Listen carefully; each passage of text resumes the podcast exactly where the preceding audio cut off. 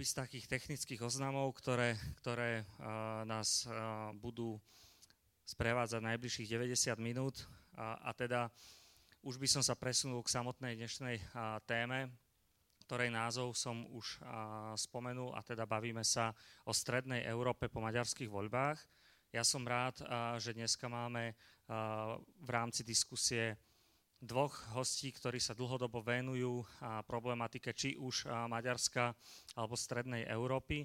Po mojej vzdialenej ľavej ruke sedí Tomáš Strážaj, ktorý je mojim kolegom v Slovenskej spoločnosti pre zahraničnú politiku a je vedúcim výskumného programu Strednej Európy alebo Strednej a juhovýchodnej Európy, akokoľvek a okrem toho teda je takisto hlavným koordinátorom think tankovej platformy vo Vyšegradskej spolupráci Think Vyšegrad, takže som rád, Tomáš, že si prijal pozvanie do dnešnej diskusie.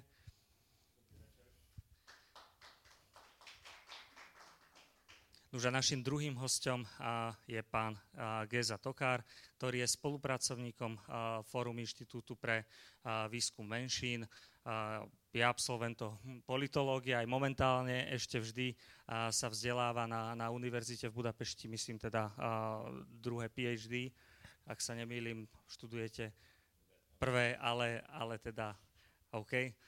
Každopádne som okrem toho tiež pôsobí ako novinár. V minulosti pracoval povedzme pre denník e, UISO a takisto pre nejaké ďalšie noviny. Takže ďakujem, že ste prijali pozvanie aj vy. Dobrý deň. Čiže tá dnešná téma diskusie sa má dotýkať Strednej Európy, má sa dotýkať nášho regiónu ale nejakým spôsobom sme sa rozhodli pri tom rámcovaní zamerať práve na, na Maďarsko. Predpokladám, že tí z vás, ktorí ste prišli a ktorí aj sledujete túto diskusiu s istým záujmom, tak vnímate to, že 8. apríla sa v Maďarsku budú kodať ďalšie parlamentné voľby. A je akýsi dôvod domnievať sa, že také, tieto voľby by mohli mať nejakým spôsobom možno vplyv aj na nás, na náš región, aj na možno ďalšie fungovanie Európskej únie. A preto je asi logické sa zamýšľať nad tým, akým spôsobom sa tieto voľby budú vyvíjať. V posledných rokoch nepoviem asi žiadnu novinku, že o Polsku, Maďarsku, ale celkovo o štátoch Strednej Európy, v súčasnosti aj o Česku a povedzme v posledných dňoch, týždňoch aj o Slovensku sa, sa hovorí v rôznych kontextoch, že vlastne ide o štáty, ktoré, čo sa týka nejakej kvality demokracie, to majú pomerne naklonené z rôznych dôvodov. V každom štáte je to niečo iné, ale ako si existuje tu tá polemika. A ja by som sa vlastne chcel spýtať pána Tokára, v čom si myslíte, alebo v čom spočíva akoby ten problém, že vlastne o Maďarsku, ktoré má demokraticky zvolenú vládu, je teda členským štátom Európskej únie, deklarovaným právnym štátom s regulérnymi voľbami. Prečo akoby máme ten pocit, alebo je ten diskurs nastavený tak, že, že niečo nie je v poriadku? Čo sa týka Maďarska, všeo, Maďarska všeobecnej reputácie Maďarska, e, samozrejme krajina má mnohé problémy. Niektoré z nich sú systémové a vyplývajú e, z toho, e, ako vyzerá, v akom stave je maďarská štátna správa, e, v akom stave sú rôzne úrady a inštitúcie, ale ja si myslím, že tie problémy sú povedzme to tak priamejšom, e, všeobecne platré pre, pre, pre väčšinu e, stredoeurópskych krajín. E, prečo Maďarské predsa len takým očividným negatívnym prípad, príkladom v viacerých e, e, témach, e, hlavne e, takých, pri, pri takých problémoch, ktoré sa týkajú Európskej únie, tak ja si myslím, že Maďarsko na rozdiel od e, ostatných vyšehradských štátov, možno až na výnimku Polska, e, sa občas snaží vyslovene hľadať a vyvolávať konflikty, namiesto toho, aby, e, aby sa tváril alebo, alebo cez svoje e, inštitúcie, aby, aby prijavil dobré znaky dobrej vôle na to, aby, aby tie problémy riešil. A tým pádom, keď, keď niektorá krajina vyslovene um, vyvoláva konflikty a nie, um, ne, nesnaží ich aspoň na prvého pre verejnosť vyriešiť konštruktívne, tak tým pádom mm, sa stáva z neho e, dokonca aj terč medzinárodnej kritiky. A zdá sa mi, že, že toto je viac menej stratégia e, maďarskej súčasnej politickej e, elity alebo politického vedenia štátu, e, lebo to aspoň v očiach maďarskej verejnosti alebo určitej časti maďarskej verejnosti vôbec nie je vnímané negatívne. To, to je skôr, um, povedzme to tak, že skôr dôkaz na to, že uh, aspoň v očiach voličov, je, je to dôkazom toho, že, že táto elita, tá politická elita chráni záujmy krajiny, aj uh, tedy, keď, keď tie záujmy sú v konflikte s rôznymi medzinárodnými záujmami.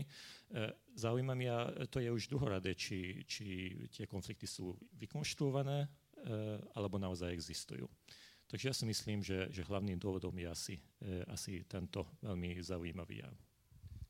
Čiže Maďarsko vyvoláva konflikty a na druhej strane ale si povedať, že v zásade o to akoby s hľadom, smerom k tomu domácemu publiku tá spokojnosť je s takýmto spôsobom komunikácie. Samozrejme, nechcem teraz generalizovať. Nie, vidím, že, že um, ako celé, uh, celá, celá spoločnosť, smerovská spoločnosť je spokojná s tým, uh, ako sa veci vyvíjajú, vyvíjajú, ale podľa môjho názoru, najmä v porovnaní so, uh, so slovenskou spoločnosťou alebo, alebo s tým, ako, ako to nemá spoločnosť Česku.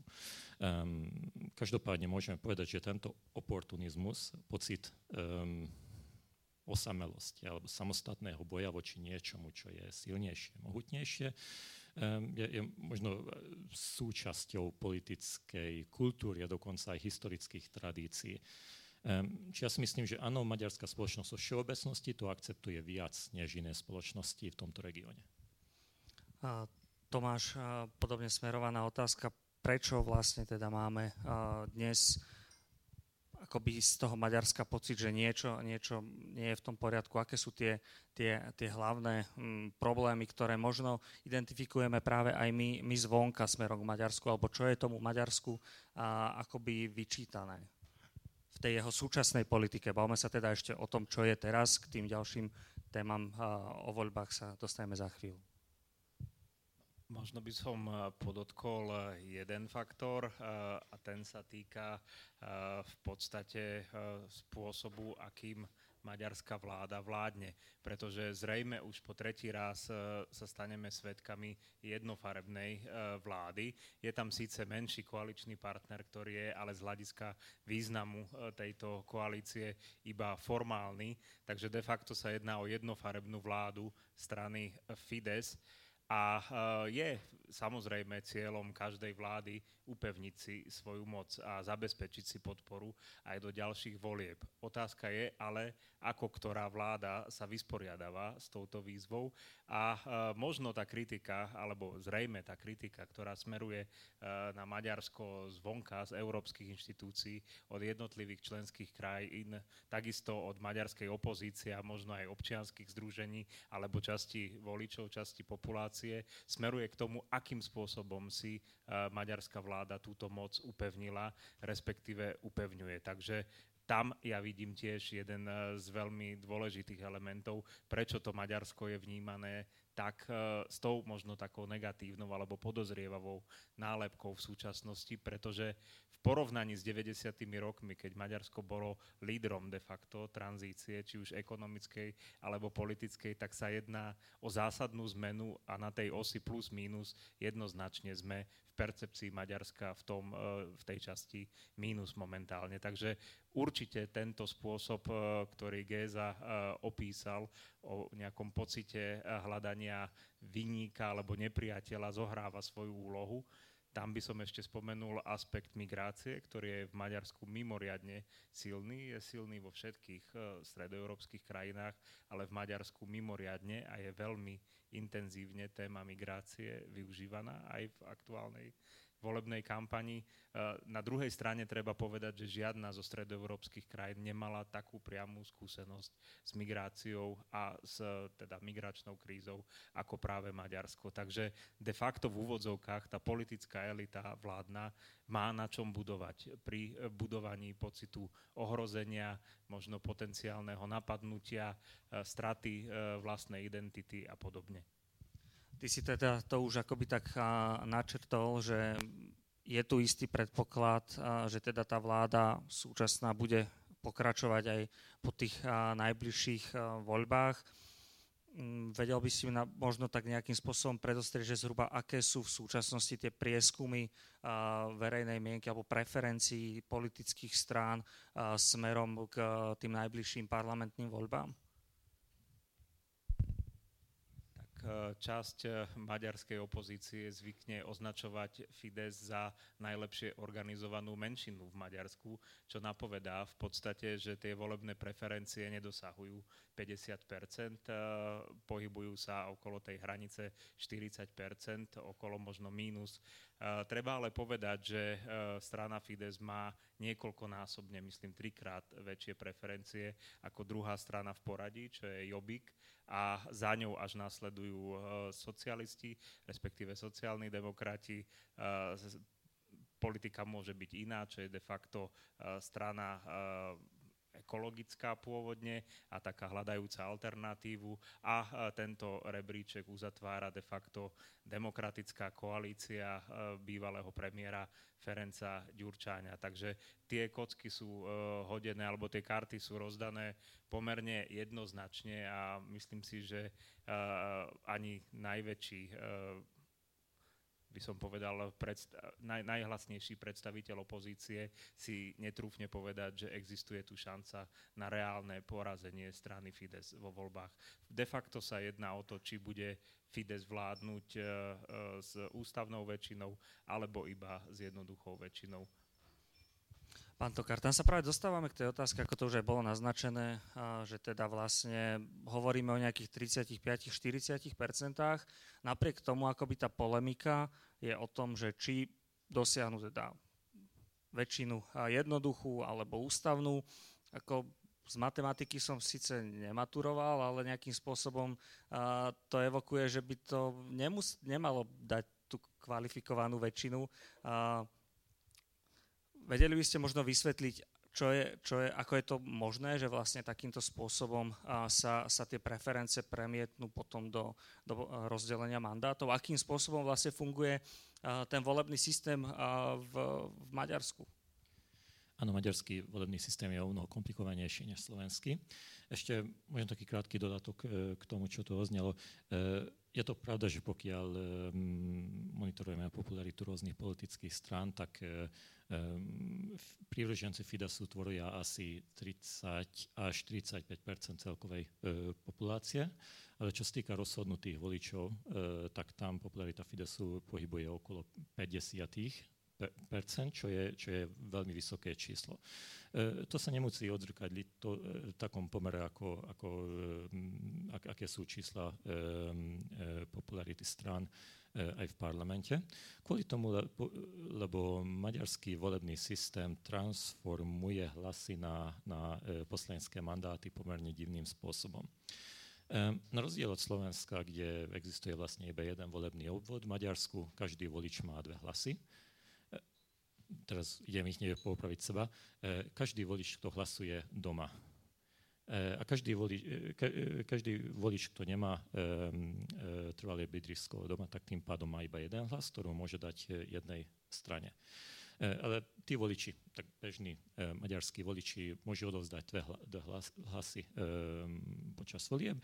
Jeden z nich ide pre politickú stranu a druhá zase pre konkrétneho poslanca v tom volebnom e, obvode, kde žijú a kde môžu v podstate hlasovať pre, pre daného poslanca.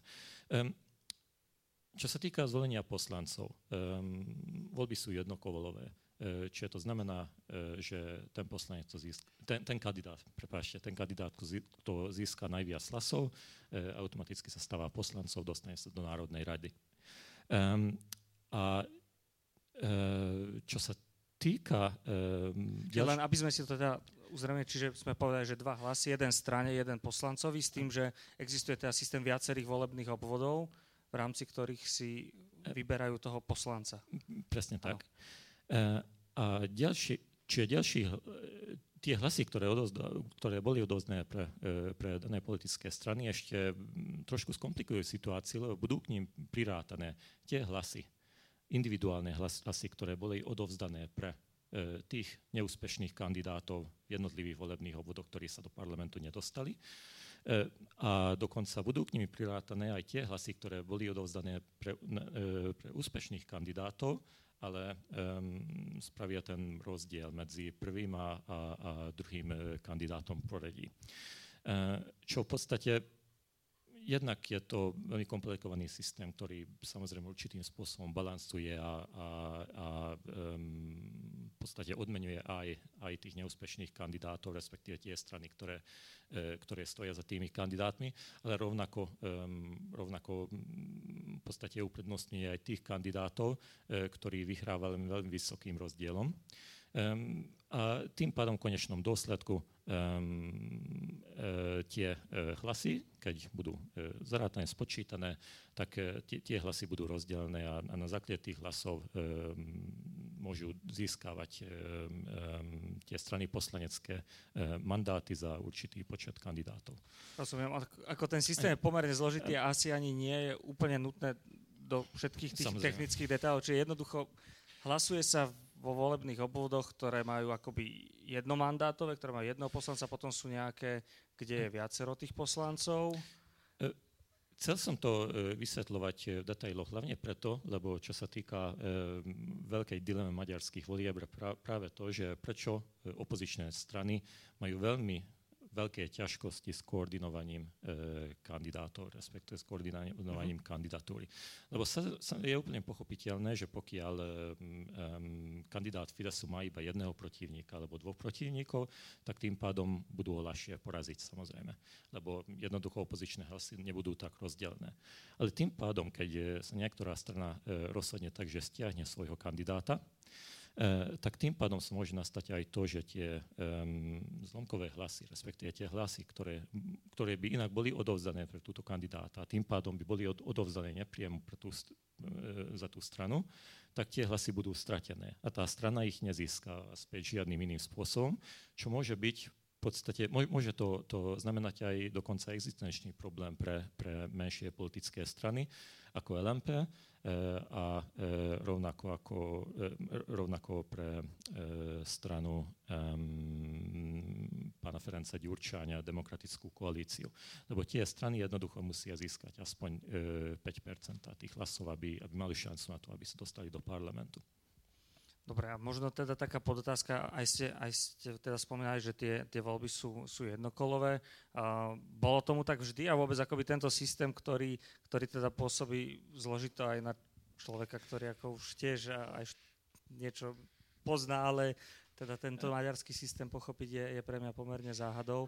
A, že či je to akoby na schvál, či to je nejaká novinka, alebo ten systém takto bol vždy? Či tam boli nejaké zmeny, keď, keď, keď Tomáš Strážaj hovoril o, o tom, že práve tá vládnúca garnitúra posilňovala svoju moc. Udialo sa možno nejak, udiali sa nejaké možno zmeny aj z hľadiska tohto volebného systému? Tak systém bol v minulosti ešte komplikovanejší. Eh, lebo boli aj rôzne eh, listiny na úrovni žúb, kde bolo tiež možné, možné hlasovať pre rôznych kandidátov a, a eh, neboli vyslovene vytvárané celo štátne volebné, volebné listiny pre jednotlivých strán. Ale v konečnom dôsledku, čo sa týka toho nového systému, ktorý je platný už, ak sa nemýlim, 6 či 7 rokov, 2000, roku 2017 bolo prijaté, Um, dúfam, že, že som povedal to správne, ten, ten správny rok. Uh, ale každopádne, čo sa týka toho no, nového volebného systému, jednak uh, dvojkolové voľby, čo sa týka tých uh, poslaneckých mandátov jednotlivých obvodov, boli zmenené na jednokolové. Čo znamená, že opozičné strany, respektíve E, tie strany, ktoré by za normálnych okolností mohli koordinovať medzi sebou, mohli by podporiť bez problémov toho druhého kandidáta v prípade neúspechu svojho vlastného, už nemajú šancu na to, aby, aby, skôr, všetko, aby túto koordinačnú činnosť viedli po prvom kole pred druhým kolom. Čiže to niečo podobné, ako keď sme mali povedzme župné voľby teraz na Presne Slovensku, tak. kde vlastne ne, bolo zrušené to druhé kolo a tým pádom sa museli akoby dohodnúť tí kandidáti, obzvlášť v tom bansko kraji to bolo také viditeľné, že už akoby v tom prvom kole tá opozícia sa musela vlastne zhodnúť. Hej, na tom. Pre, presne tak, vaša analogia bola veľmi dobrá, čiže je, je, to, je to rovnaká zmena, ako, aká sa prebieha na Slovensku v súvislosti s voľbami do VUC. A, a ten, tá, tá druhá zásadná zmena sa týkala práve e, to odmeňovanie úspešných kandidátov, čo znamená, že predtým prebytok e, hlasov, ktorí e, úspešní kandidáti e, získali e, na e, regionálnej úrovni, neboli v podstate odvedené, odvedené do tej e, celkovej e, skupiny hlasov, čo, z čoho potom boli vypič, vypočítané parlamentné mandáty e, pre jednotlivé e, stranické listiny. Čo v podstate zvýhodňuje samozrejme Fides, tým pádom, že sa môžeme predpokladať, že úspešní kandidáti na regionálnej úrovni, ehm, ešte stále väčšina tých úspešných kandidátov bude pochádzať z radov Fidesu. Um. Neviem, Tomáš, či ešte akoby k tomuto volebnému systému niečo, niečo by... A z tvojho pohľadu, takto sa spýtam, je ten volebný systém spravodlivý? Naozaj by som nechcel zachádzať do detajlov, myslím si, že e, bola nám ponúknutá pomerne vyčerpávajúca odpoveď, ale e, existuje politologická metóda, na základe ktorej sa takto prepočítavajú, teda prepočítavajú hlasy a takto sa, takto sa volí. Aby som ale dva elementy chcel spomenúť e, a tým je, že tento nový volebný zákon alebo úpravy v ňom v podstate znamenali aj zníženie počtu poslancov parlamentu maďarského, kým uh, predtým to boli uh, presné číslo, teraz si nespomeniem, ale takmer 400 bez pár hlasov, tak aktuálne ich je 199, čo teda približuje Maďarsko viac pre pochopenie tomu slovenskému modelu. A druhý výrazný element je, že dostali právo hlasovať vo voľbách aj obyvatelia, ktorí majú maďarské občianstvo, ale nežijú na území Maďarska. Teda predstavme si situáciu, že de facto uh, obyvateľovi krajiny uh, spolu určujú by som povedal, uh, budúcnosť na 4 roky, alebo vývoj v krajine na 4 roky aj uh, obyvateľia inej krajiny, s ktorými zdieľa teda občianstvo, uh, možno identitu, možno kultúrne charakteristiky, ale nie sú de facto nežijú na tom istom území. A je to Takže... rozdiel, veď aj Slováci v zahraničí môžu, môžu voliť, pokiaľ hmm. sú. A je toto akoby nejaký zásadný problém? Uh, nepoved- ja som nepovedal, že to je problém. Ja som povedal, že to je uh, zmena, zmena uh, a veľmi výrazná zmena, pretože na rozdiel od slovenskej vlády alebo možno slovenskej uh, vládnej uh, elity maďarská vládna elita k týmto uh, Maďarom žijúcim v zahraničí pristupuje oveľa proaktívnejšie a rozprávame sa takisto o oveľa väčšom množstve uh, alebo počte uh, takýchto maďarských voličov, pokiaľ v lete bolo oznámené, že Maďarsko už de facto rozdalo 1 milión uh, občianstiev alebo občianských nejakých legitimácií, tak to uh, množstvo ľudí, alebo tá skupina ľudí, ktorá je aj oprávnená voliť v maďarských voľbách, predstavuje aj z hľadiska populácie samotného Maďarska veľmi významnú skupinu. Takže v tomto kontexte, uh, keď si ešte primyslíme k tomu fakt, že nie všetci občania, ktorí majú právo voliť, idú voliť, nie všetci sú rozhodnutí, tak eh, defa- a títo eh, Maďari, ktorí žijú za hranicami Maďarska, majú občianstvo, sú spravidla viac organizovaní a eh, aj terčom veľmi cielených politických kampaní, tak sa dostávame do situácie, kedy naozaj ako hovorím, spoluobčan, ktorý ale nežije na tom istom území a nežije v mojej krajine, určuje osud mojej krajiny. Tak v tomto kontexte Maďarsko naozaj je výnimočné nielen v stredoeurópskom kontexte. A ešte možno iba podotázka z hľadiska skladby akoby tých voličov zahraničí. Možno povedať, že práve výsledok tej proaktívnej činnosti vládnúcej strany má za následok aj to, že práve teda oni akoby sú väčšinovými podporovateľmi strany Fides, alebo Myslím si, že takto sa to dá prezentovať e, určite, pretože e, aj jednotlivé politiky maďarskej vlády, ktoré sú určené práve maďarským komunitám v zahraničí, sú takisto smerované e, do oblasti volieb a sú orientované týmto politickým smerom. Takže tá reklama de facto aktuálnej vlády v týchto maďarských komunitách v zahraničí je jednoznačná. Pán Tokar, chceli ste reagovať?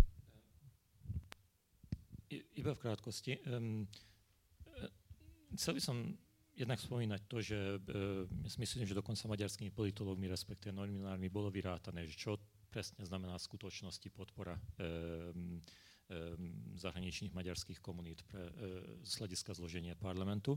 A ja si myslím, že podľa odhadov pokiaľ e, Maďari zahra- e, tie maďarské komunity v zahraničí hlasujú pomerne jednotne v prospech jednej či druhej strany a pravdu, pravdepodobne e, medzi e, Maďarmi v zahraničí e, sú v druhej väčšine prí, e, Fidesu, tak tým pádom e, hlasy zahraničných Maďarov sa budú rozhodnúť o, o dvoch či troch mandátov. E, čo nie je veľa z čísel, e, kde to môže zohrávať dôležitú úlohu je to, či Fides práve prostredníctvom týmto mandátov dokáže získať dvojtretinovú väčšinu alebo jednoduchú väčšinu. Čiže z tohto hľadiska tie, to, to je naozaj um, relevantné a, a um, naozaj to zohráva pomerne dôležitú úlohu. Um, a ešte by som chcel spomínať, spomínať že to, že, že, zahra, že občania, ktorí, to, ktorí v podstate ako sú de facto občanmi cudzieho štátu, nikdy tam nežili, nemajú tam trvalé bydlisko, e, nemôžu hlasovať iba v Maďarsku. Čiže je to pomerne um, rozšírený fenomén aj v iných krajinách. Ja si, te, teraz mi napadá Chorvátsko, ak sa nemýlim, ale možno sú aj iné krajiny, e, ktoré, ktoré v podstate zaviedli také hlasovanie, dokonca aj pre početnejšie komunity. E, čiže nie je to nič výnimočné, ale, ale samozrejme, ako nemusíme byť naivní, tak samozrejme Fidesz má na to veľmi, um, um, veľmi uh, zrozumiteľnú motiváciu, že prečo v podstate zmenil pravidlá. Um, Chcel som ešte povedať, že z hľadiska ústavnosti to vytvára zaujímavú dilemu, lebo ako som naznačil, tak títo e, občania, e, maďarskí občania môžu hlasovať jedine na e, stranické listiny a tým pádom vznikne taká ústavná otázka, či, či je v poriadku, ak niektorý občan, kto hlasuje o voľbách, má v podstate menej cenný hlas než, než nejaký iný občan krajiny, e, lebo tým pádom tie, tie hlasy majú iba polovičnú silu. Um, čo je zaujímavá dilema. Ja si myslím, že Maďarský ústavný súd to zatiaľ neriešil alebo ne, neodpovedal definitívne na túto otázku, ale, ale každopádne je to dilema. Um, um, no, v krátkosti toľko som sa spomínať, možno ešte mi niečo napadne neskôr. Čiže spomenuli sme už eh, veľmi proaktívnu kampaň cielenú smerom na, na teda eh, Maďarov žijúcich v zahraničí, alebo teda možno aj takých, ktorí v Maďarsku nikdy neboli.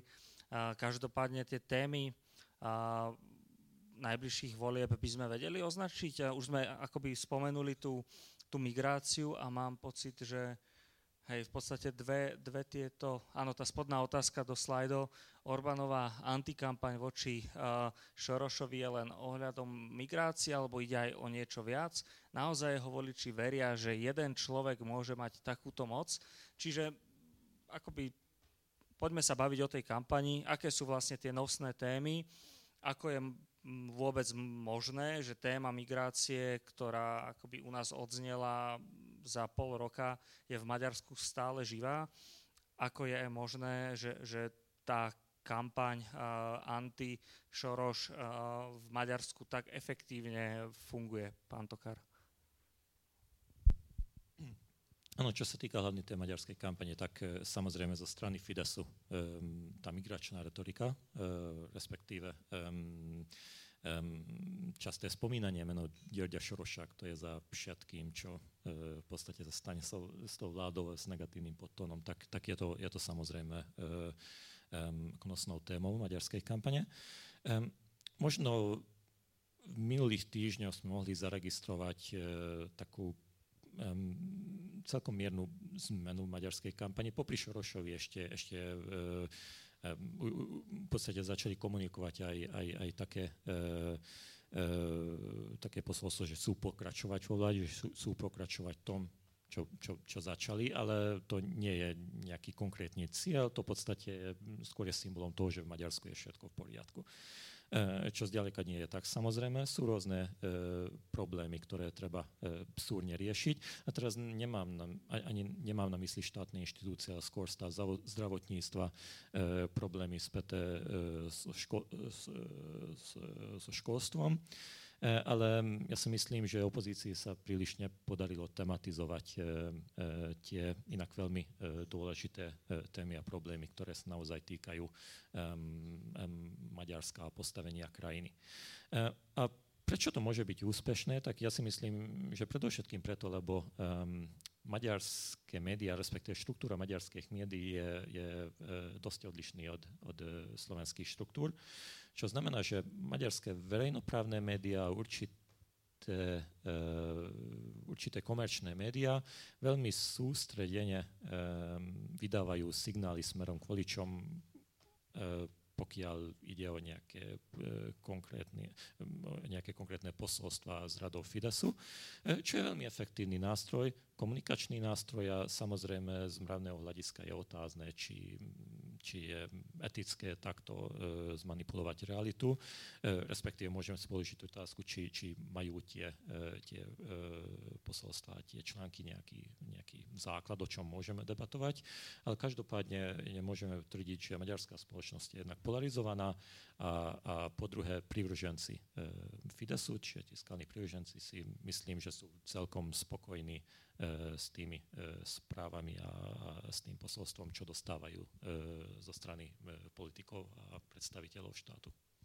Tomáš, ako ty vnímaš súčasnú kampaň v Maďarsku, tému migrácie a človek, ktorý sa podpísal, že nie je politológ, sa veľmi tak asi otvorene pýta, že z akého dôvodu sa vôbec Viktor Orgán, Orbán a,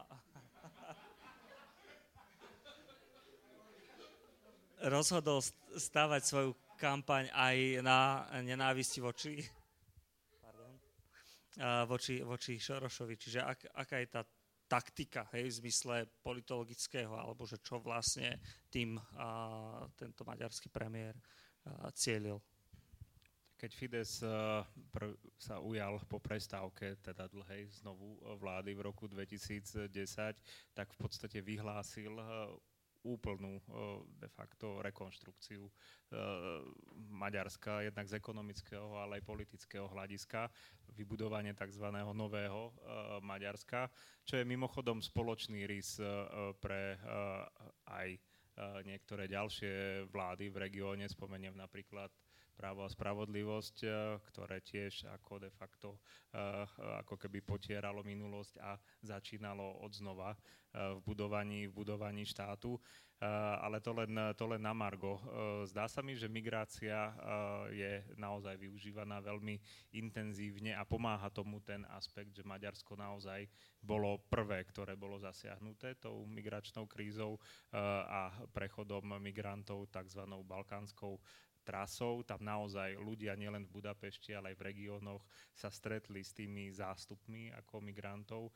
E, boli samozrejme masírovaní aj e, s médiami a vládnymi vystúpeniami o tom, aké nebezpečenstvo predstavujú migranti z hľadiska uh, maďarskej identity, maďarskej ekonomiky, bezpečnosti a podobne. Takže toto všetko zanechalo určité následky. Zdôraznil by som tiež fakt, že e, Maďarsko, ktoré sa muselo vysporiadať naozaj s veľkým náporom migrantov a môžeme byť samozrejme kriticky, či to zvládlo alebo nezvládlo, ale na druhej strane e, niektoré aspekty, ktoré zaviedli Maďari, respektíve Maďarsko, tak uplatnili neskôr aj krajiny, ktoré Maďarsko kritizovali. A práve tento moment bol využitý aj Fidesom a konkrétne aj Viktorom Orbánom v upozorňovaní na dvojaký meter ktorej uplatňuje Európska únia a možno niektoré členské krajiny voči Maďarsku, ale tu je ďalší významný, myslím si, element aj tej kampane a vnímania maďarskej politiky, nielen voči Maďarsku dvojitý meter, ale voči celému regiónu Strednej Európy. Maďarsko a aktuálna vláda Maďarska využíva de facto Strednú Európu a špeciálne teda V4, kde má navyše ešte predsedníctvo, momentálne Maďarsko, na to, aby akcentovala aj vnútropolitické maďarské témy. Práve ohrozenie z migrácie, posilnenie ekonomiky. E, Maďarsko prezentuje celý región V4 ako región najrýchlejšie rastúci v celej Európskej únii a majúci najlepšiu ekonomickú perspektívu v celej EÚ, e, od ktorého sa majú učiť staré členské krajiny de facto v mnohých oblastiach. Takže toto je ďalší taký zaujímavý element.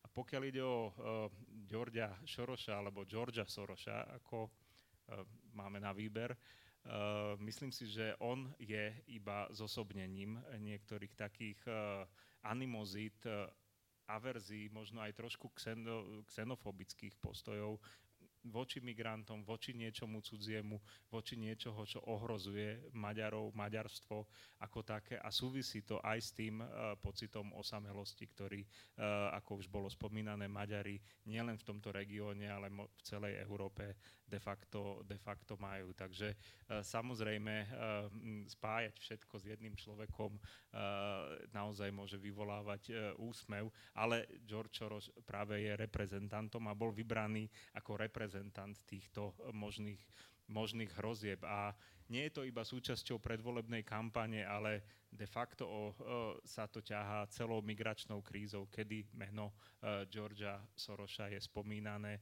a uh, dokonca preblehla v Maďarsku aj tzv. národná konzultácia, kedy občania mali možnosť vyjadriť sa k tzv. Sorošovmu plánu, ktorý predpokladal, že do Maďarska prídu, uh, príde niekoľko desiatok tisíc utečencov, ktorých Maďari budú musieť prijať a e, de facto sa zmení aj kresťanský charakter Maďarska tým, že prídu títo uh, migranti predovšetkým z moslimských krajín. Takže v takomto kontexte to treba chápať, ale poslednú vetu si dovolím. Vidíme, že tento koncept uh, nie je uh, de facto šírený iba v Maďarsku, ale môže byť inšpiráciou aj pre niektoré ďalšie krajiny a tu teraz skončím. Pán Tokar, to, spomínali ste, že teda tie témy školstvo, zdravotníctvo, ktoré sú problémom, akoby v tom, v tom prostredí maďarskom nerezonujú a spomínali ste aj to, že v zásade akoby tá opozícia, ktorá by možno mala toto akcentovať, tie zlyhania súčasnej vlády, že sa jej toto nedarí. Vieme nejakým spôsobom vlastne zhodnotiť stav tej, tej opozície v Maďarsku, jej, jej možno kvality, aké sú tam vlastne alternatívy v súčasnosti. Týždeň dozadu sme zaregistrovali veľké zhromaždenie v Maďarsku, 100 tisíc ľudí prišlo, ale teda na podporu Fidesu, nie, nie z dôvodu nespokojnosti. Teda sa javí, že akoby ani ten hlas ľudu príliš nevolá potom, aby, aby došlo k tej zmene a že tie problémy, ktoré sú, aby nejakým spôsobom sa na ne poukazovalo. Tak ako vy vnímate stav opozície v Maďarsku? Áno, tak čo sa týka um, tej vysokej popularity Fidesu, sú aj také teórie, že za tým nie je, je vyslovene iba uh, úspeš, úspešná stranická stratégia alebo popularita Orbána, ale aj to, že jednoducho uh, aj tí voliči alebo nevoliči, ktorí, e, ktorí sú unavení z politiky, jednoducho nevedia, ne, nevidia dôveryhodné alternatívy e, v rámci opozície. E, už samotný pojem, že maďarská opozícia naznačuje na veľmi na, na také strany, ktoré naozaj majú veľmi široký spektrum ideológií. Od Jobbiku, ktorý e, začínal ako, ako radikálne pravicová strana. A ja si myslím, že oni sa teraz snažia tlačiť do e, toho stredu a trošku zmierneným tónom osloviť čo najväčší počet voličov až po, až po stranu cez zelených, ktorí to boli spomínaní, cez maďarskú socialistickú stranu, ktorá je v podstate začínala ako klasická postkomunistická strana, ktorá, ktorá žila z komunistických tradícií a, a teraz veľmi ťažko si vieme vôbec identifikovať znaky lavicovosti v politike a naozaj veľmi ťažko vieme charakterizovať, čo v podstate chcú. Um, a takisto je tam strana Ferenca Ďurčáňa, ktorá je v podstate ako živý z popularity, z osobnej popularity bývalého uh, premiéra. Um, a, a, a tu vidíme, že pokiaľ ide o opozíciu, pokiaľ ide o mocen, mocenskú alternatívu, ak, ak vôbec vnímame opozíciu ako, ako nejakú jednotnú entitu, tak tam narážame na, na, na e, dlhú radu problémov. E, vôbec nie som o tom presvedčený, že tieto strany dokážu kooperovať medzi sebou. E, samozrejme, pokiaľ úplne náhodou, keby, keby náhodou sa stalo, že, že Fides by na e, týchto voľbách ne, nezískal väčšinu, a aby bol odkázaný na, na, e, na to, aby, aby stvoril koalíciu s nejakou druhou stranou, tak e, to by, to by znamenal značný problém pre viaceré opozičné strany, lebo oni definujú seba ako, ako protipol Fidesu. Um, čiže naozaj, čo sa týka opozície, tak opozícia ako celok má, má značný problém a to, že to, ten problém sa nazýva nejaký, nejak, nejaké ide, principiálne ideologické konflikty, a, a problémy dôveryhodnosti. Tomáš Katka sa pýta, je to v podstate, nadvezujeme tou otázkou, aké tie determinanty z tvojho pohľadu podmienujú ten dlhodobý neúspech maďarskej opozície, keďže sa nebavíme o posledných dvoch, troch, dvoch troch rokoch, ale akoby ten Fides systematicky stále narastá, alebo teda kolíše, čo sa týka tej podpory. A vidíš tam ešte možno nejaké iné faktory, ktoré vplývajú na to, že tá opozícia jednoducho nedokáže nejakým spôsobom preraziť? Tak bol spomínaný Ferenc Ďurčan a jeho podporovatelia. Ja si myslím ale, že v Maďarsku väčšinovo uh, teda je, je nepopulárny, viac ako populárny, pretože je spojený s takým veľkým škandálom ešte z minulého desaťročia, kedy vniklo v podstate na povrch že e, nie celkom transparentne e, táto maďarská socialistická strana vládne, čo môže vyvolávať určité analogie aj so súčasnou situáciou e, na Slovensku napríklad. Takže de facto to, že zostal on lídrom demokratickej koalície, svedčí o tom, že naozaj nebolo zrejme veľa možností na výber a preto tá strana, jej podpora sa pohybuje v rozmedzi, pokiaľ sa nemýlim, od 5 do 6% čo je teda naozaj pomerne málo na nejakú naozaj silnú alternatívu a nemyslím si, že má ani potenciál nejaký veľmi významný pri najmenšom v najbližších rokoch zvýšiť túto popularitu. E, pokiaľ ideme od konca, tak tá ďalšia strana politika môže byť iná, alebo LMP, ktorá má maďarskú skratku, tak tá je tiež pomerne úzko vyprofilovaná. Navyše e, sa o nej hovorí, že má pomerne dosť vyhranené e, pozície, pokiaľ ide o budovanie koalícií. To znamená, že presadzuje skôr takú solo líniu ako spoluprácu s ďalšími, s ďalšími partnermi. No a uh, maďarskí socialisti, uh, si myslím, tak tí sú kapitolou samou o sebe, pretože naozaj od tých uh, veľkých mien, s ktorými sme sa stretávali možno v 90.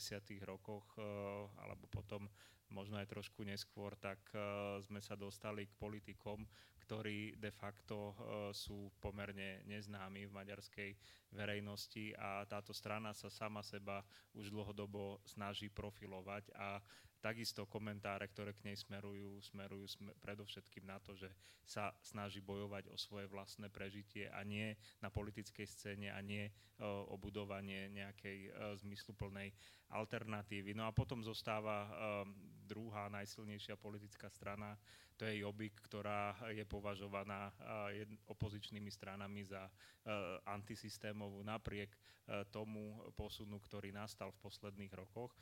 Teraz naozaj sa treba pýtať, že keď sa Jobbik posunul smerom do stredu, kam sa posunul Fides alebo jeho časť, pretože aj toto je interpretácia, že prebral časť agendy Jobbiku práve Fides. Takže na budovanie nejakej alternatívy naozaj tu nie je veľa priestoru, ale nemyslím si, že a mne sa je... práve zdá, akoby, že toho priestoru by tam nemuselo byť tak málo, len ako si tie strany nejak nevznikajú? Priestoru je dobre, opravujem, priestoru je možno dosť, ale nie sú možno aktéry takí viditeľní, s ktorými by bolo možné tento priestor vyplniť. Na druhej strane, pokiaľ sa rozprávame o napríklad sociálnych sieťach a mobilizáciách na rôzne protestné akcie alebo demonstrácie, tak tam vidíme určitý potenciál, ale aspoň ja si teda nepamätám, že by niekto, kto by stál za týmito aktivitami, sa zviditeľnil v nejakej tejto politickej strane, ktorá má šancu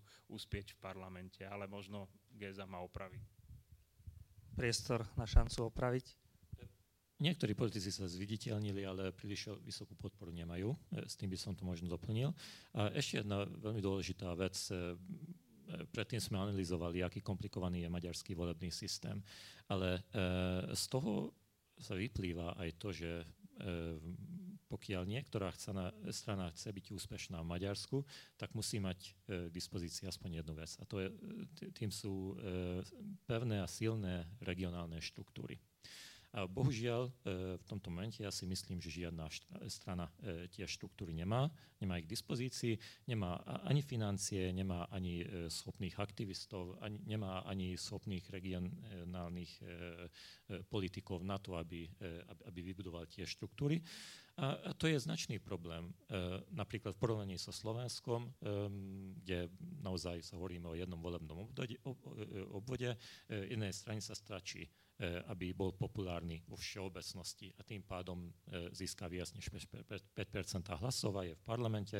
Videli sme, že novodobé úspešné slovenské strany sú založené na kooperáciu veľmi úzkej skupiny ľudí. V Maďarsku taký model jednoducho nie je životaschopný práve preto, lebo kvôli e, volebnému systému strany si musia získať asi nie len iba v Budapešti, alebo nie len vyslovene v nejakom špecifickom regióne, ale, ale v celej krajine. A na to bohužiaľ e, dnešné strany nemajú. A naozaj z dlhodobého hľadiska som veľmi skeptický ohľadom toho, či môže vzniknúť e, taká strana, respektíve či môže operovať bez toho, že by, e, že by nejaká alternatíva zanikla. Čiže skôr vidíte priestor v tom, že akoby z tých existujúcich strán dôjde k nejakému prerodu, povedzme, nejakej zmene príchodu nového lídra, ktorý akoby nadviaže už na tú existujúcu štruktúru a že tam by niekedy sa mohla tá alternatíva zjaviť skôr, než ako úplne nový subjekt? Rozumiem tomu správne? Um, áno, je to celkom možný scenár. A moje e, poznámky s tým, e, tom, že bohužiaľ skôr stiahujú na to, že ja si myslím, že, že naozaj by bolo veľmi dôležité pre Maďarsko, aby zdravá e, kompetencia, aby existoval nejaký zdravý stranický súťaž, e, buď e, v rámci opozície, alebo v kontexte opozícia versus, eh, versus Fides. Ale tento stranické, eh, toto stranické súprenie jednoducho nie je prítomné momentálne v maďarskom politickom sektore, najmä na vidieku. Ja by som sa teraz otočil aj smerom do publika a, a dal by som možno priestor zapojiť sa vám, a, ktorí ste tu. Pokiaľ máte nejakú otázku, áno, vidím tu pána kolega, vám podá mikrofón, stačí, keď sa krstným menom a, predstavíte. Dobrý večer, Igor Košice. Eh, je to také zaujímavé, že eh, podľa toho, čo bolo povedané, že opozícia v Maďarsku eh, v podstate neexistuje, alebo ak existuje v nejakých minimálnych percentách. Cez to všetko si dovolím povedať, že volebná účasť bude veľmi vysoká. A paralelu vidím trošku aj v, Rusku, kde Putin tiež niekoľko období už vládne a jeho popularita stúpa. Aj stúpať bude popularita Fidesu, možno aj Jubiku. A dovolím si povedať, že prečo je tam ten, to hrdinstvo, to, ten národný nacionalizmus, ktorý mnohým krajinám chýba, kdežto veľké Maďarsko a snaha o silné Maďarsko vlastne rezonuje už niekoľko rokov téme Fidesu, ale aj Jobiku. Kdežto tzv. opozícia, či už Durčani alebo e, socialisti, vlastne tie témy ako keby stratili. Stratili národné témy. To je môj názor. Ďakujem. Ďakujem pekne za, za vyjadrenie názor, že to bol skôr komentár, nie, nie, nie asi otázka. Spýtam sa ešte, či máme nejakú, nejakú otázku tu v obecenstve tu vpredu vidím ruku.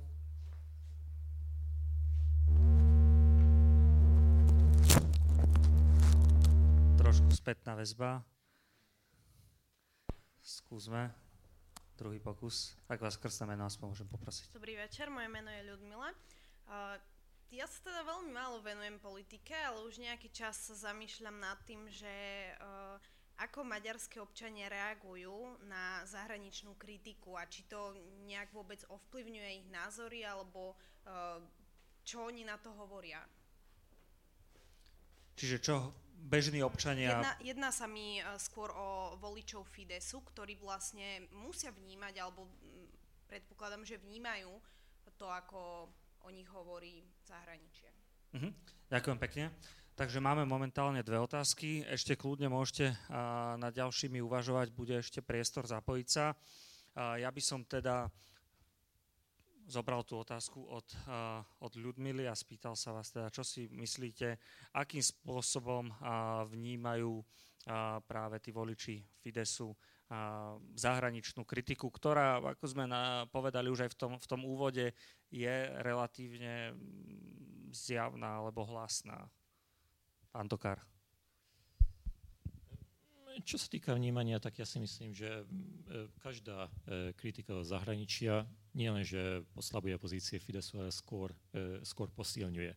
Lebo voliči to vnímajú tak, že sú um, v podstate um, zahraniční politici z veľmi listých nejasných dôvodov uh, útočia na Fides, čo znamená tým pádom, že naozaj je tam nie, niečo vo svete nie je v poriadku E, zahraniční agenti a zahraničné siete e, sa dostali do pohybu a všetko so všetkým súvisí. Čiže také konšpiračné teórie e, v pozadí ja si myslím, že v konečnom dôsledku budú spôsobiť nie, nie, budú pomerne kontraproduktívne a to je mimochodom obrovská dilema, že ako môže teda e, e, nejaký zahraničný aktér tým pádom ovplyvniť e, maďarské udalosti tak, aby, aby, aby, aby zachoval svoju dôveryhodnosť. Ja si myslím, že v podstate nejako, ak, ak, ak tá daná strana má k dispozícii komunikačné kanály. Ešte dve veľmi krátke poznámky by som mal k, tej, k tomu, čo predchádzajúci pán povedal, lebo ja si myslím, že to je veľmi dôležité. Jednak Často sa vyskytujú paralely medzi Ruskom a Maďarskom, ale treba si uvedomiť, že je ešte, Maďarsko ešte zďaleka nie je tam, kde Rusko. E, je to pravdou, že maďarské inštitúcie sú stále slabšie, e, že um, tie demokratické ukazovatele, ktoré, ktoré ukazujú stav maďarskej demokracie, nech ide o um, nezávislosť súdnictva, nezávislosť tlače, tak sú, uh, sú ako ten uh, trend je, je v podstate, podstate viditeľ, viditeľný a, a, a neustále uh, je, tá, tá krajina, Maďarsko je, je slabšia v týchto ukazovateľoch, ale je ešte veľmi ďaleko od Ruska. A po druhé, čo sa týka veľkého Maďarska, respektíve revizionizmu, tak tá téma, e, ja si myslím, že nebola prítomná v maďarskej politike tak e, otvorene e, počas posledných desiatich rokov. Možno Jobbik občas mal také, alebo predstaviteľi Jobbiku mali také vyhlásenia, ale ak, ak sa nemýlim, tak Fides tomu nikdy otvorene nehlásil.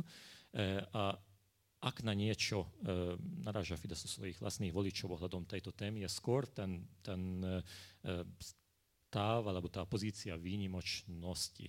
Čiže e, možno získanie späť tých starý, tej, starej pozície krajiny, ale nie z, z toho teritoriálneho hľadiska, ale skôr medzinárodné postavenie a postavenie v, v svetovej komunite. Maďarsko ako niečo vzácnejšie než e, buď okolité krajiny alebo, alebo líder regiónu. Ehm, čo samozrejme, ako tá, táto teória má určité slabiny a ne, nemyslím si, že je to reálne. Ale napriek tomu, pokiaľ hovoríme o, o veľkom Maďarsku, respektíve o maďarských regionálnych mocenských ambíciách, tak vôbec nehovoríme o revizionizmu alebo o veľkého, o veľkého Maďarsku. Tomáš, reakcia? Ja si tiež dovolím zareagovať. Takisto si myslím, že táto kritika je transformovaná tou vládnou stranou Fides skôr v zmysle mobilizácie voličov, pretože sa upozorňuje na dvojaké štandardy, ako sa e, komunikuje alebo ako sa správajú niektoré členské krajiny alebo bruselské inštitúcie k Maďarsku, ale nielen k Maďarsku, naozaj tá dvojakosť alebo dvojaký meter je aplikovaný na celú strednú Európu. Ja len si dovolím pripomenúť, že práve ex-premiér Fico bol ten, ktorý v celom regióne v podstate dostal poverenie ujať sa témy dvojakej kvality potravín, ktorú, s ktorou jednoznačne súhlasili všetci vrátane Viktora, Viktora Orbána. Takže táto kritika je naozaj vnímaná ako určitým spôsobom mobilizácia tých voličov a to aj svedčí o tej podpore možno najvýraznejšej Fidesu, ale myslím si, že tam je jeden element ešte veľmi výrazný a ten je, že a to nadviažem aj na ten predošlý komentár, že v maďarskej spoločnosti a špeciálne teda v maďarskej vláde neprišlo k rozhodnutiu potlačiť Európsku úniu a orientovať sa na ďalších aktérov, špeciálne teda na Rusko alebo na Čínu. Pokiaľ takéto výroky zazneli, jednali sa o, ekonomickú, o ekonomické záležitosti. E, Maďarsko bolo poznačené hospodárskou krízou, tou 2008-2009, oveľa viac ako Slovensko alebo okolité krajiny. To znamená, že Maďarsko a Fides, maďarská vláda, ktorá sa ujala moci v roku 2010, potrebovala hľadať nejaké alternatívy na, ten, e, na, na, na, na v podstate vysporiadania sa s touto, s touto krízou. A vtedy uh, ohlásila ten model otvorenia sa na východ a hľadania nových trhov, nie len Európsku, Európsku úniu, ale myslím si, že žiadny z voličov Fidesu, alebo možno nepreháňam, väčšina voličov Fidesu by nesúhlasila s tým, aby, aby Maďarsko sa vymedzilo negatívne voči Európskej únii a nebodaj uvažovalo o vystúpeniu z Európskej únie. To povedomie e, e, európanstva Maďarsku je veľmi silné. A myslím si, že nikto si zatiaľ nemôže dovoliť s týmto zahrávať. A to aj svedčí o tom, že ten Fides má stále podporu pomerne širokej vrstvy obyvateľstva, lebo nespochybňuje členstvo Maďarska v Európskej únii. A pokiaľ rozpráva Orbán alebo jeho vláda o Rusku, tak sa jedná o ekonomické projekty.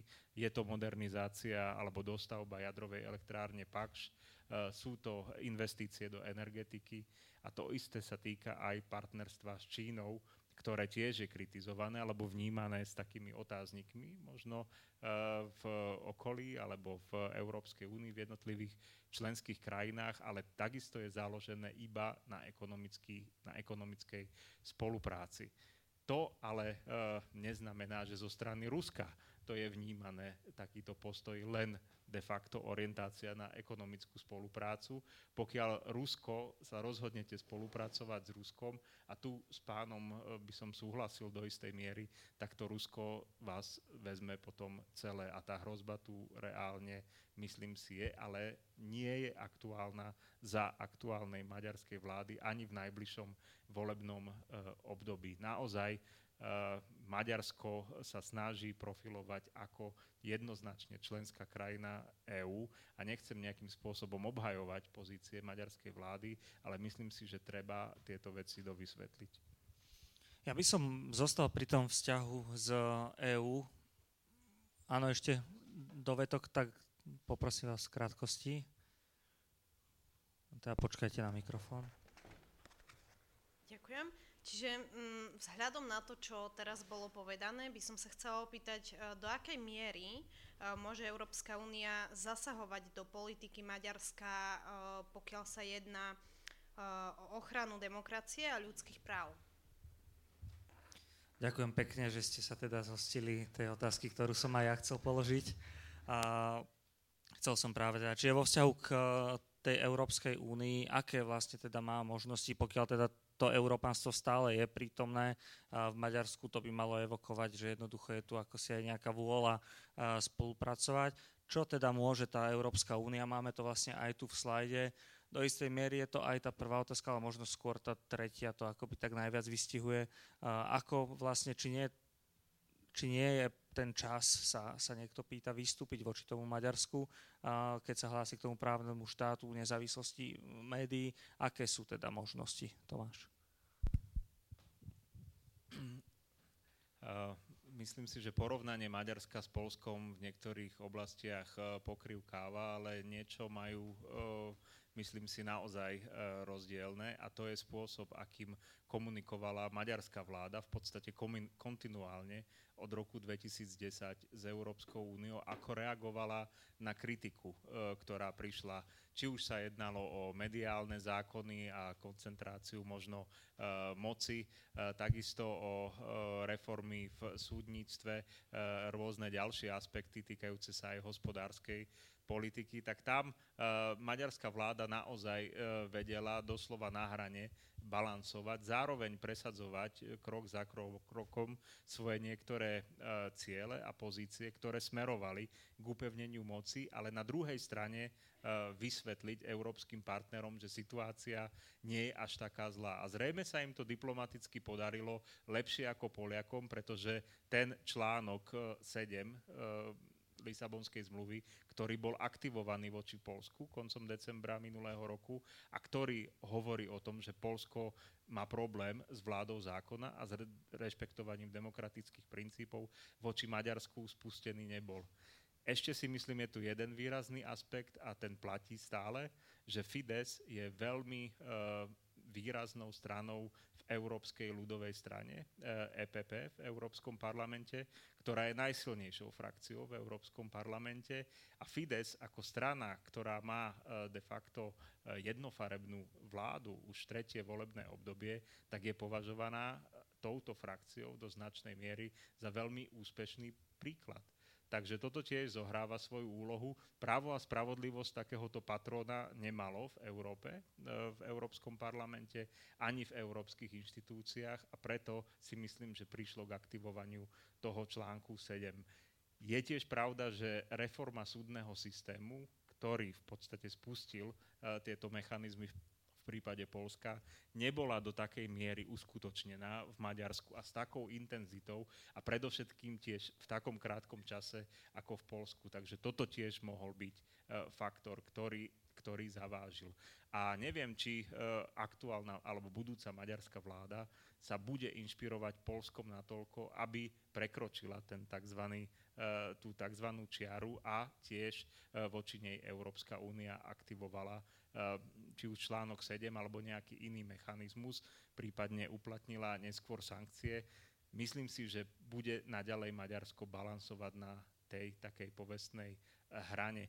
Ešte si dovolím jednu, vet, jednu vetu povedať k, tej, eh, k tomu budovaniu eh, takého národného sebavedomia Fidesom a aktuálnou maďarskou vládou.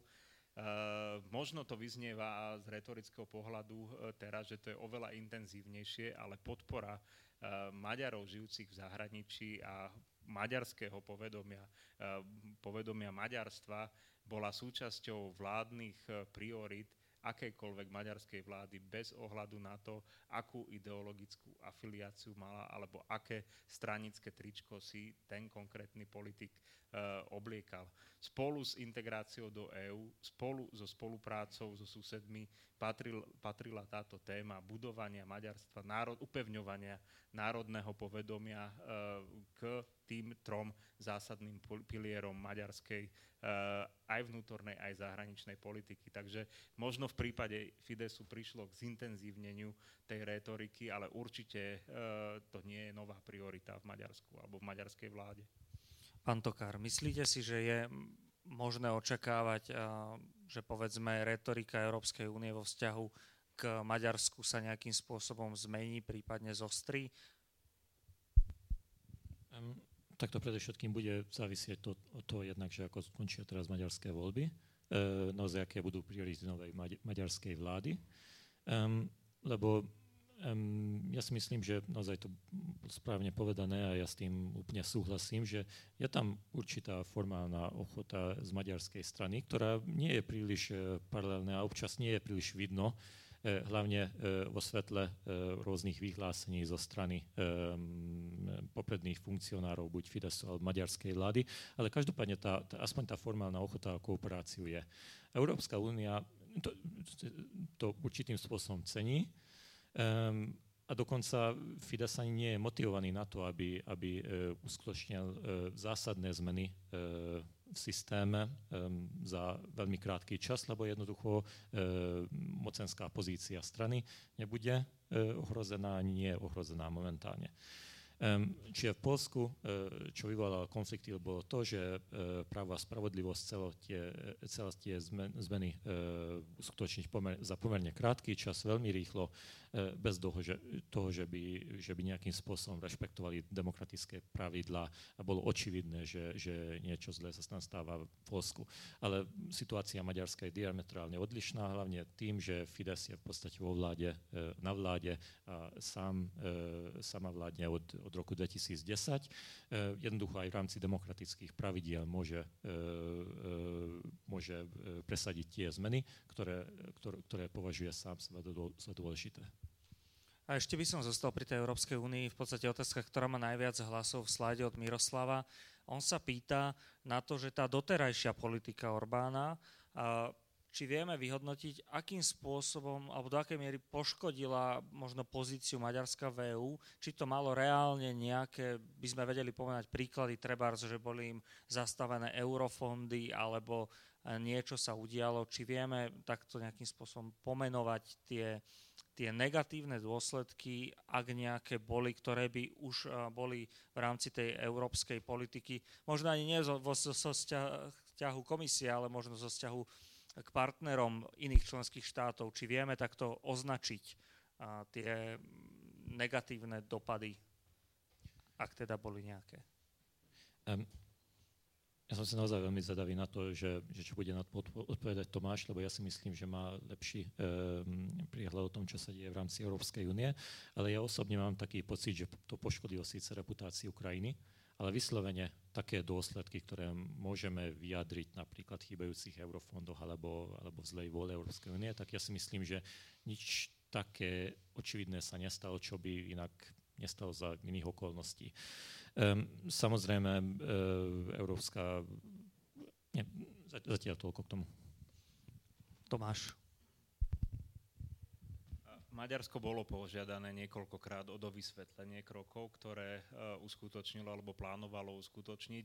Týkalo sa to uh, takisto uh, zákona, ktorý de facto znamenal eh, zmenu tej mediálnej sféry eh, v Maďarsku, ale väčšina eh, tých aj v úvodzovkách demaršov, ktoré smerovali do Maďarska, bola z Európskeho parlamentu a to špeciálne z frakcie európskych liberálov, alebo teda strany európskych socialistov. A ako som už spomínal, keďže tá strana ľudovcov EPP je najväčšou frakciou v Európskom parlamente, tak e, ten význam aj tých demaršov bol e, týmto pádom de facto znížený. Takže hovorí, Maďarsko bolo e, pýtané o dovysvetlenie niektorých, niektorých krokov, ale tá odpoveď zrejme bola natoľko zauj- tak vhodne vypracovaná, že uspokojila Európsku úniu a nebol aktivovaný uh, žiaden mechanizmus, ktorý by viedol k strate hlasovacích práv alebo k uvaleniu sankcií alebo k tejto, k tejto uh, hrozbe. A myslím si, že to naozaj súvisí s tým postavením do, do značnej miery, ktoré mal a má Fides v Európskej ľudovej strane. Ďakujem pekne.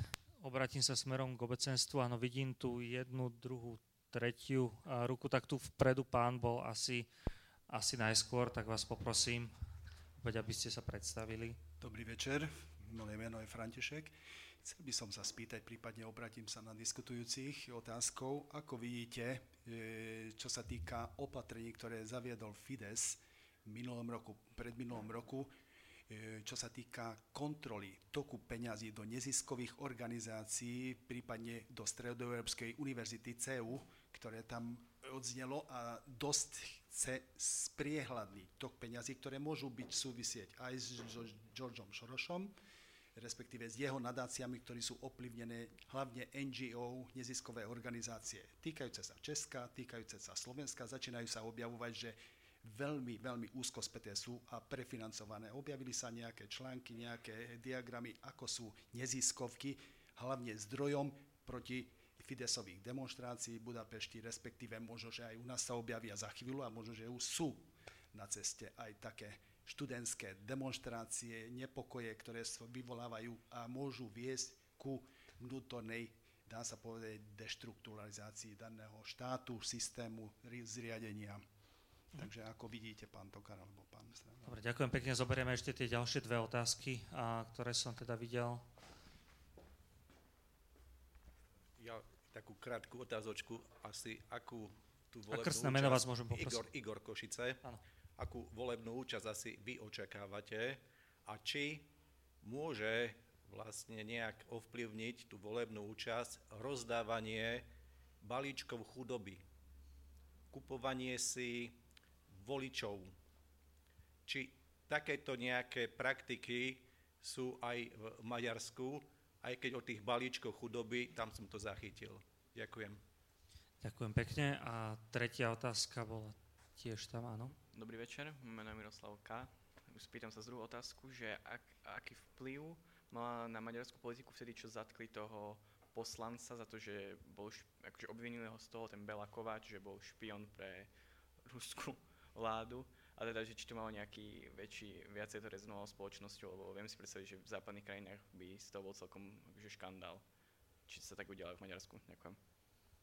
Dobre, ďakujem pekne za, za otázky.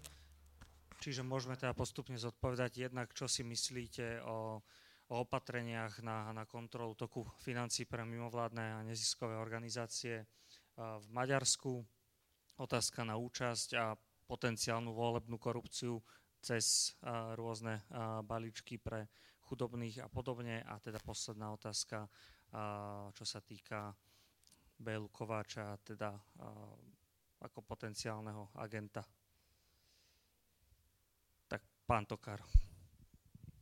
Dobre, tak čo sa týka um, um, tých uh, vládnych nariadení, respektíve krokov uh, proti rôznym občianským organizáciám a CEU univerzity, tak ja si myslím, že uh, Fides to v podstate sleduje dva ciele, alebo má dva ciele s tým.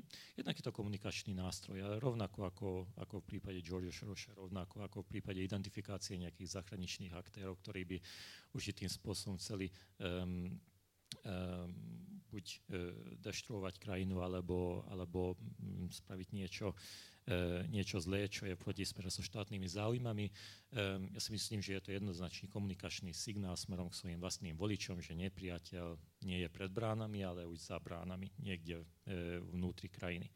A po druhé, druhý veľmi významný cieľ e, Fidesu s tým je asi to, aby zneistil príslušné organizácie pred budúcou kritikou.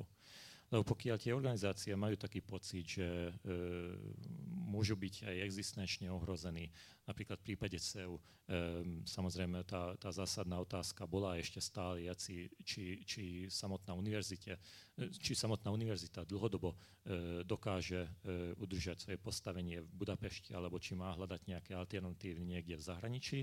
Tak tým pádom um, tá, tá, tá situácia, tá veľmi neistá situácia môže motivovať CEU k, k tomu, aby možno sa cenzurovala sama, aby, aby bola veľmi opatrná o vyhláseniach, ktoré smerujú ku kritike, uh, uh, ku kritike maďarskej vlády. Čiže ja si myslím, že tie dve, uh, dve ciele sleduje Fides pri, pri tých opatreniach. Čo sa týka volebnej účasti a, a e, otáznych e, metódov volebnej mobilizácie, e, respektíve ovplyvňovania voličov, tak e, jednak je veľmi kľúčové z hľadiska maďarských volieb, že aká, aká vysoká bude um, participácia obyvateľstva, lebo um, ako, ako sme spomínali, tak Fides podpora Fidesu je pomerne vysoká v prípade rozhodnutých voličov. No, čo sa týka nerozhodnutých voličov, tam odborný konsenzus je, že, že v tomto, e, tej, tejto skupine Fides si príliš vysoko nezabuduje. A po, čím vyššia bude volebná účasť, e, pravdepodobne tým, e, tým nižšie bude volebný výsledok Fidesu v parlamentných mandátoch. A čo sa týka volebných praktík, tak ja si myslím, že v Strednej Európe tie nie sú um, vyslovene typické pre Maďarsko. Samozrejme sú, uh, ako hlavne na vidieku, hlavne tí skupinách, ktoré sú sociálne slabšie, uh, kandidáti veľmi radi používajú veľmi škodlivé a zákerné praktiky, ale, ale, ale nie je to vyslovene maďarský špecifický problém, ale samozrejme je veľmi vážny problém. A na tretiu otázku som bohužiaľ zabudol. O, Bela Kováč, áno.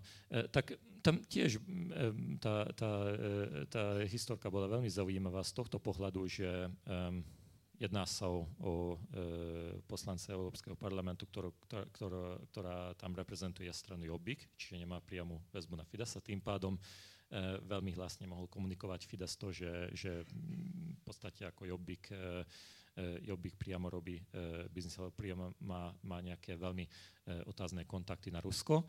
Ale čo sa týka konkrétnych sankcií, a to, čo sa týka súdneho procesu, tak podľa mojich vedomostí to aj nezačal, respektíve je to ešte stále fáze vyšetrovania.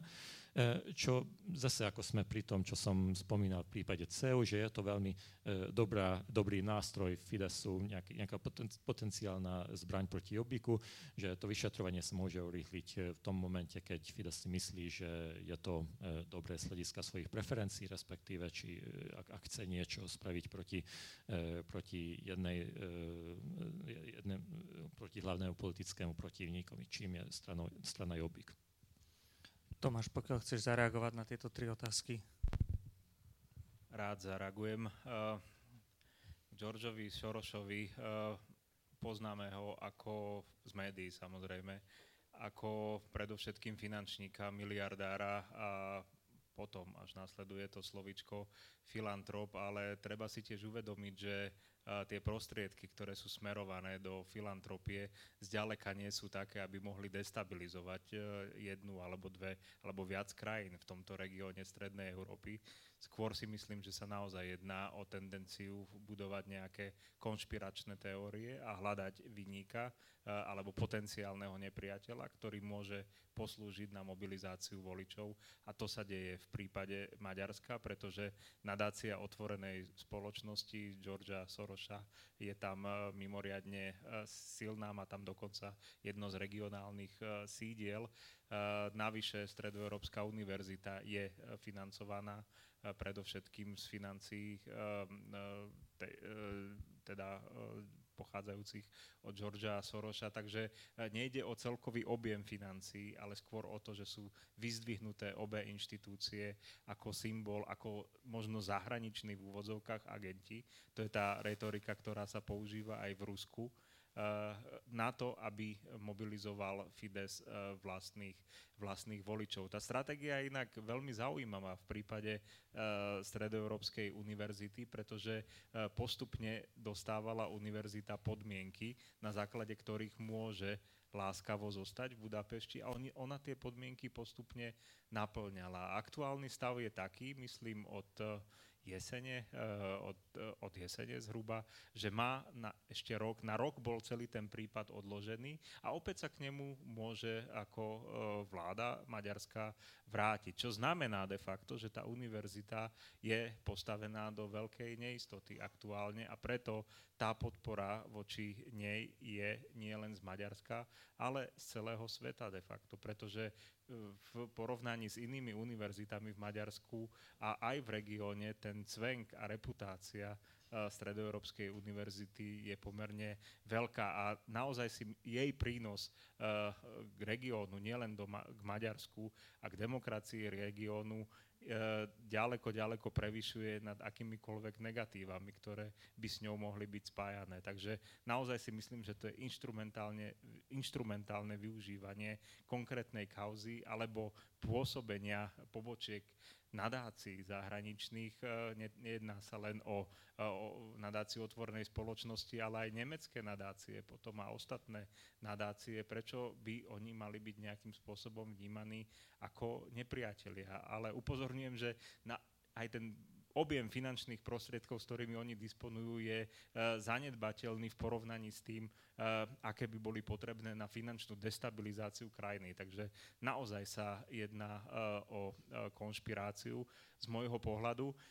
Pokiaľ ide o balíčky chudoby, tak mi napadá jedna zaujímavá vec a to je, že Maďari platia za plyn oveľa menšie sumy ako Slováci napríklad. A to je darček maďarskej vlády, ktorú, ktorú dostali v podstate ako všetci obyvateľia, ktorú využívajú práve tí, nielen teda tí najchudobnejší alebo s najnižšími príjmami, ale ktorej zmysel bol jednoznačne zvýšiť podporu vlády. Viktor Orbán je tiež e, známy tým, že posiela listy e, e, do schránok jednotlivých domácností v Maďarsku. Nielen konzultuje, ale aj oznamuje rôzne veci. Takže ten spôsob, ako komunikuje on s voličom alebo Fides, je do istej miery unikátny v tomto regióne, ale tie ceny za plyn to sú jednoznačne umelo vytvorené ceny, ktoré mali zvýšiť alebo majú za cieľ zvýšiť podporu Eh, podporu Fidesu.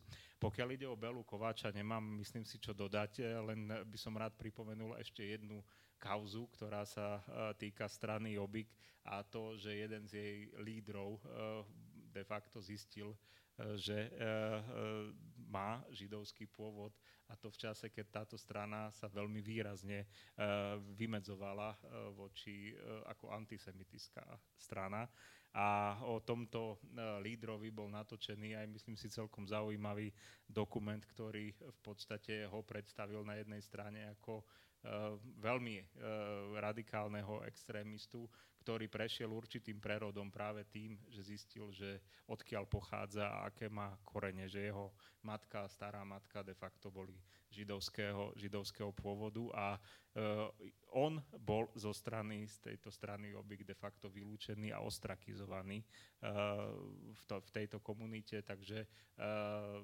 len spomeniem aj túto kauzu, pretože Bela Kovač nebol jediný.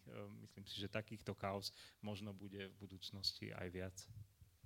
Máme ešte nejakých posledných 7 minút. Ja by som možno zobral zo slajda ešte tú otázku od Katky ktorá sa týka v podstate nejakej budúcnosti alebo perspektívy pre Fides. Spomenuli sme práve, že akoby do veľkej miery ten úspech strany spočíva aj v, v veľmi možno inovatívnych spôsoboch komunikácie, ktoré práve teda smerujú akoby od toho Viktora Orbána, ktorý posiela tie listy a teda oznamuje, zaujíma sa o tých občanov. Je povedzme vo Fidese nejaká alternatíva alebo vízia toho, akým spôsobom sa tá strana bude ďalej vyvíjať, či je možno, možné očakávať, že aj nejaké ďalšie osobnosti v rámci Fidesu sú natoľko výrazné a pôsobia v Maďarsku, že možno hovoriť akoby o dominancii celej tej strany, alebo skôr ten Fides treba vnímať ako stranu, ktorá práve je postavená na na tom jednom charizmatickom lídrovi. Tomáš. Nemyslím si, že Fides je strana jedného uh, muža, ale je využívaný ako symbol tejto strany. A tiež je pravda, že úrad vlády sa stal inštitúciou, eh, ktorá, eh, alebo úrad premiéra sa stal inštitúciou, ktorá do istej miery alternuje aj ďalšie vládne inštitúcie. Napríklad Európska agenda nepatrí do značnej miery Ministerstvu zahraničných vzťahov a obchodu, ale práve úradu premiéra, kde teda existuje aj de facto minister pre európsku integráciu a niektoré témy, európske témy sú komunikované komunikované priamo od premiéra. A naozaj v kancelárii premiéra možno povedať, že sú najbližší e, ľudia a spolupracovníci aktuálni. E, Viktora Orbána spomeniem Janoša Lázára, ktorý je považovaný za e, muža číslo 2 de facto korunného princa, ako keby Fidesu. Je to celý rad možno mladších ľudí, takým výraznejším je možno minister zahraničných vecí Peter Siarto, ktorý preukázal svoju lojálnosť už preukazuje svoju lojálnosť pomerne dlhé časové obdobie. A naopak niektorí e, kľúčoví e, partnery Viktora Orbána zostávajú síce v Fidese, ale z tohto pomyselného centra sa čoraz e, viac vzdialujú. Spomeniem napríklad možno predsedu zahraničného výboru Žolta Németa, do istej miery aj predsedu parlamentu Kevera, ktorý boli časy, kedy bol Viktorovi Orbánovi bližšie. Takže zdá sa mi, že orientácia je momentálne na pri počtom vekovo mladších lídrov vo Fidese. Pán Tokar, neviem, či chcete reagovať, možno by sme to mohli aj doplniť, a, teda, že na, o tú otázku, o tú prvú časť odkatky, že čo vlastne by, povedzme, mohlo aj ohroziť tú dominanciu toho Fidesu z vášho pohľadu.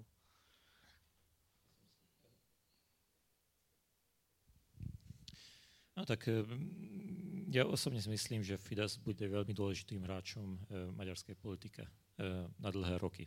Práve preto, lebo má regionálne inštitúcie. Ostatné strany majú, tie, tie, tie regionálne inštitúcie ostatných strán sú, strán sú výrazne slabšie. Aj v tom prípade, keby, keby Viktor Orbán nehral takú prominentnú rolu, respektíve by sa dostal do pozadia ako, ako nejaký symbolický líder strany, E, ale zatiaľ žiadne indície nemáme e, z jeho strany na to, že naozaj plánuje e, tak, spraviť ten krok späť. Ja osobne si myslím, že Viktor Orbán teraz plánuje na dlhšiu dobu, tým pádom, že on chce zostať premiérom Maďarska na ďalšie volebné obdobia a, a dokonca má takú charizmu, že musíme s ním rátať. Otázne je, či či dokáže e, seba pozíciovať aj do, pozíciovať aj do e, lídra, kto, kto je dokonca vnímaný ako, ako líder, ktorý, ktorý je významný aj v Európe. Uh, respektíve dokáže, dokáže seba pozíciovať na, na, tú, tú, um, na, na, na medzinárodnú scénu. Ale ja osobne si myslím, že um, lokálne pozície Fidesu uh, ne, nebudú ohrozené v blízkej budúcnosti. Okay, možno taká moja záverečná, záverečná otázka. A v podstate som pochopil, že teda ste sa obaja zhodli, a, že tá budúcnosť a, najbližšej vlády určite teda bude s Fidesom. Nie je isté v akej forme, či bude mať povedzme tú ústavnú väčšinu alebo teda iba jednoduchú väčšinu. Z tohto pohľadu možno akoby očakávať, keďže aj tá, ten, ten, tá rámcová téma dnešnej diskusie práve bola o tej akoby strednej Európe po tých maďarských voľbách, možno očakávať, že, že sa niečo vo vzťahu k nám, k susedom, povedzme k Slovensku, možno k vyšegrádskej spolupráci zmení s výsledkom nadchádzajúcich volieb, alebo akým spôsobom možno vnímať ten, ten, ten vývoj v najbližšom tom povolebnom období, Tomáš? Tak už dnes bývalý premiér Robert Fico si vybudoval zaujímavý vzťah k Viktorovi Orbánovi a vice versa, napriek tomu, že pochádzali z iných e, politických strán a ideologických de facto skupiny, tak e, si dokázali celkom zaujímavým spôsobom porozumieť vo viacerých témach, dokonca využívali aj podobné retorické formuly v mnohých e, otázkach. Spomeniem napríklad migráciu alebo dvojakú kvalitu potravín a tak ďalej a tak ďalej. Na druhej strane e, slovensko-maďarské vzťahy sa dostali nástupom vlády Fidesu v roku 2010 odvtedy do takej zaujímavej pozície, že de facto problematické otázky, ako keby sa ich nedotýkalo, neriešili sa. E, veľmi obrazne sa hovorí, že boli zanetené pod koberec a lídry sa sústredili práve na tú agendu, ktorá spájala alebo ktorá posilňovala ich pozície. Eh, to, ako bude pokračovať slovensko-maďarský vzťah, závisí aj od toho, aká bude situácia na Slovensku a aký bude osud eh, novej slovenskej e, vlády, ako sa vymedzi e, voči pozíciám predchádzajúcej vlády aj v zahraničnej politike, aj vo vzťahu e, k Maďarsku, pretože tých problematických okruhov naozaj tam niekoľko stále existuje. Týkajú sa napríklad otázky postavenia maďarskej komunity, to, tam je viacero nevyriešených otázok, problémov týkajú sa stále aj e, interpretácie rozsudku ohľadom vodného diela Gabčíkovo. E, tých tém je skutočne viac a bude závisieť od toho, kto bude na pozícii premiéra aj v slovenskej vláde, nielen v maďarskej. Pokiaľ ide o Fides, som presvedčený, že bude využívať Strednú Európu a špeciálne teda Vyšehradskú štvorku ako aj nástroj na presadzovanie vlastných pozícií nielen v regionálnom, ale aj v európskom kontexte, pretože pravdu povediac Maďarsko nemá veľmi na výber, nemá regionálnych spojencov lepších a väčších ako sú krajiny e, V4 je tam problematický vzťah s Rumunskom, eh, je problematický vzťah s Chorvátskom, eh, takže eh, so Srbskom samozrejme takisto. takže Slovensko zostáva takým partnerom, ktorý je možno najviac otvorený na spoluprácu, ale hovorím, platilo to za predchádzajúcej vlády a uvidíme, ako sa situácia bude vyvíjať ďalej. Pán Tokár. V podstate s tým súhlasím. E, možno by som k tomu dodal to, že e, potenciálny, e, ako ja nevidím príliš veľký názorový rozdiel medzi Viktorom Orbánom a, a dokonca aj medzi potenciálnymi alternatívami e, Roberta Fice. Nech e, prichádzajú zo strany dnešnej vládnej koalície, nech z opozície. E, čo sa týka migračnej politiky, čo sa týka euroskepticizmu, čo neznamená e, e, dekonštrukciu Európskej únie, ale skôr snahu o, o, o zmenu základných pravidiel v rámci Európskej únie. Ja, ja si viem predstaviť, že, že Viktor Orbán nadalej bude pozerať alebo vnímať budúceho slovenského premiéra, nech to bude hocikto ako, ako blízkeho spojenca. A úplne súhlasím s tým, že e, pre súčasnú maďarskú vládu, vládu a pravdepodobne aj pre budúcu maďarskú vládu um, tie potenciálne konflikty, potenciálne konflikty národnostného charakteru, ktoré neboli vyriešené a e, ktoré môžu e, sa objaviť e, z jedného momentu na druhu. E, nie nie sú takou veľkou prioritou ako zachovanie um, dobrých um, vzťahov medzi dvoma krajinami. Čiže ja by som skôr povedal, že slovensko-maďarské vzťahy aj blízkej budúcnosti bez ohľadom na výsledky volieb uh, v Maďarsku, bez ohľadom na výsledky prípadných predčasných volieb na Slovensku budú harmonické. Ďakujem veľmi pekne za vaše odpovede a ja ďakujem veľmi pekne aj vám všetkým, ktorí ste prišli na dnešnú diskusiu Kafe Európa. Ja by som chcel na záver teda oznámiť hostí súťaže o vecné ceny náhodným spôsobom, ktoré mi teda kolegovia poslali na mobilný telefón sa výherkyňou stala Ľudmila, ktorá sa pýtala teda tu z obecenstva a pán Miroslav K., ktorý teda posiel otázku do, do slajdu a predpokladám, že teda ste, keď ste sa tak predstavili, tak ste aj tu s nami. Čiže po skončení diskusie, čo sa týka výhercu na Facebooku, a, tam meno a, napíšeme do... A, na Facebooku nema, sme nedostali otázku, tak zle som, to, zle som to prečítal. Áno, čiže to tretie meno je tým pádom pán uh, Igor z, z Košíc, ktorého sme takisto vyžrebovali. Čiže vás poprosím po skončení diskusie sa zastavte tu a môžete si teda prevziať malú spomienku na dnešnú, dnešné podujatie. Chcel by som poďakovať samozrejme zastúpeniu Európskej komisie na Slovensku a nemeckej nadácii Hansa Zajdla, ktoré nám umožňujú sa tu stretávať kolegom zo Slovenskej spoločnosti pre zahraničnú politiku, mediálnym partnerom SME a Euraktiv a Rádiu FM. Chcel by som sa poďakovať vám všetkým, že ste prišli na našu dnešnú diskusiu. Najbližšie sa stretneme v Bratislave. Detaily o nadchádzajúcich diskusiách nájdete na našej webovej stránke kafeeuropa.sk. To znamená um, takisto témy. Na východ sa plánujeme vrátiť opäť budúci mesiac, pokiaľ sa nemýlim 23.